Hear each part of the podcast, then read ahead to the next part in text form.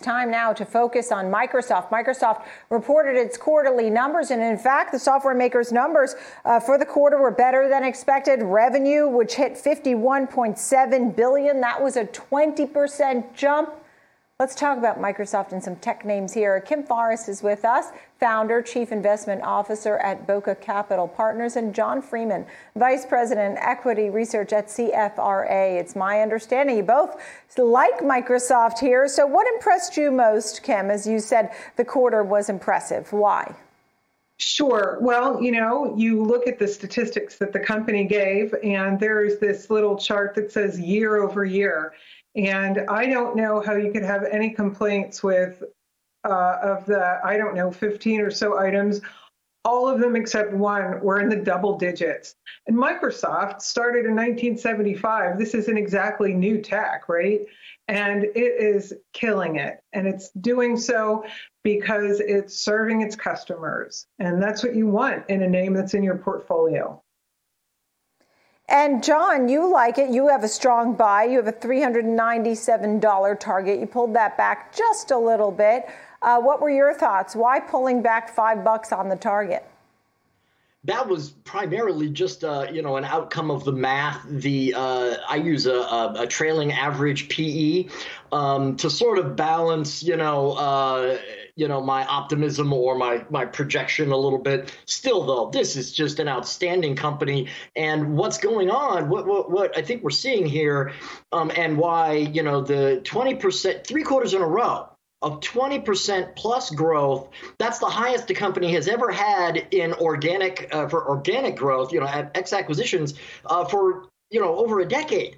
And so they you know so what's going on? I think a lot of it has to do with the fact that it's, it's driven by cloud migration. So a lot of the software that they used to sell upfront as licenses kind of you know fell as they're making this transition. And we saw that in 15 and 16 17 you know where growth really slowed. Now it's reaccelerating again as the tailwind from cloud you know uh, as they uh, convert to cloud subscriptions. And a lot of that revenue that higher revenue is pushed forward. Now we're hitting that. And that that tailwind can last for a while, and I think it will. I think it will. I think we're seeing that right now. Um, Azure and uh, Office 365 and LinkedIn with 37% growth. I mean, LinkedIn's not a small percentage of the revenue. I think it's probably in the in the high single digits. So definitely hitting on all cylinders. And as we take a look, you're mentioning the different areas and segments within Microsoft that for the most part, show this continued strength. I, I mean, we did see a note from Stifel talking about the strong quarter, another strong quarter, to your point, John. Sequential deceleration in Azure growth created initial noise on the print because we did see a little bit of a sell off, but that these concerns were quickly allayed with the management's guide of quarter over quarter acceleration for Azure's growth going forward. Kim, um, you're still a fan of Microsoft. Is this a tech play? Is it just that Microsoft is the behemoth and the leader that it is? Its expansion into gaming. What is it about Microsoft that um, impresses you most going forward? Well, that's just it. You have to look at what the business is and where it's going to.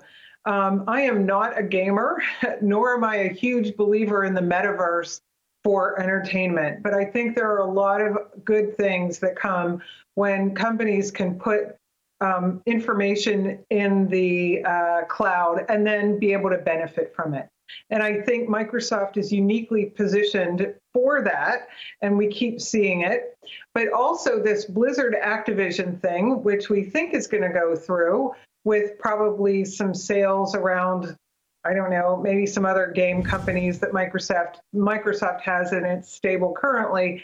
Um, but regardless, I think what they're doing is buying teams of developers that are going to be able to take what will become the metaverse and actually move it onto the enterprise as well.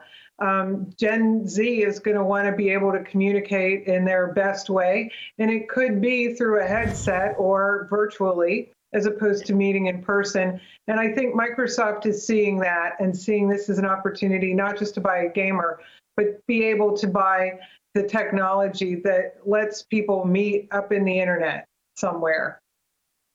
Mm-hmm, mm-hmm. And John, as we take a look not only at Microsoft but also at the group, I mean, we've had a broad-based sell-off in technology overall, and some names that have really been beaten down, right? When you look at some of the other tech peers, such as Amazon and Apple, and um, you know, we've seen reports that Microsoft is when you do risk reward, it has more reward than risk at this point. Do you feel that way about other tech names, or is it mostly Microsoft? Because I know you have a, a buy here on Microsoft. So tell me your thoughts on the is it a buy or strong buy? Strong buy rating that you have on Microsoft. Do you have a buy or strong buy on some of the other tech names, John? Absolutely. In fact, I, have had a strong buy now for for about a year and a half two years on most names, sometimes going back and forth, you know, to, from buy to, to from from strong buy to buy based on valuation. But you know, uh, Adobe, uh, ServiceNow, Salesforce, uh, uh, Salesforce.com. Um, you know, the the the list is is is fairly long. Of of I've uh, you know probably about a dozen uh, or more software companies, software based businesses that I just really like a lot here. The fundamentals have been outstanding, and you know, though there's been a pullback recently, you know, if you look at it from a, a little bit of a longer term perspective over the last two years, we're still way well, well ahead of, of uh, you know any benchmark that you would probably want to use uh, uh, comparing software these software based businesses to other uh, to other sectors or other kinds of businesses.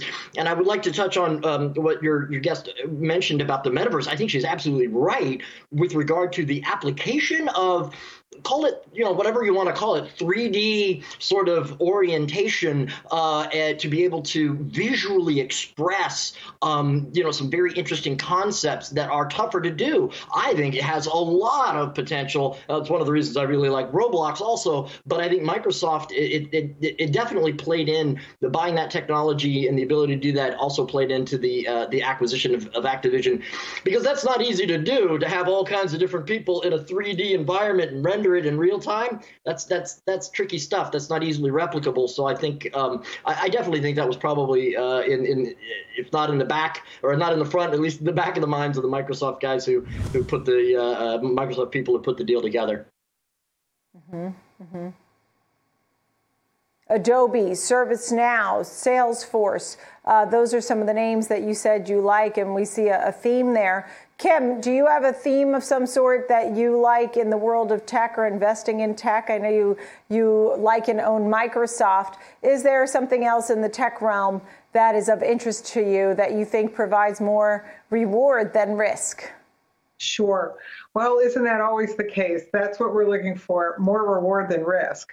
But that being said, I think if you look at your purchases, your stock purchases, through the lens of would this company develop productive technology that businesses can use, I think that takes a whole lot of risk off the table. The capriciousness of the consumer is gone, and businesses building their um, uh, business around technology, that's a winner. And at the very end of the day, I like um, things that give you productivity, but I also like semiconductors because they're the things that actually deliver the productivity. So I still like Intel and uh, Micron are my probably two big um, picks in that area because they are a lot focused on uh, more business oriented applications. Yeah. Well, thank you both very much. It's great to chat with you as this has certainly been a leader. We're seeing Microsoft up 3.5% at 298.80, up over 10 bucks as we speak. So leading the way um, as a leader, no doubt. Nice to see you both, John and Kim. Thank you. John Freeman of CFRA and Kim Forrest of Bokeh Capital Partners. Thank you both very much.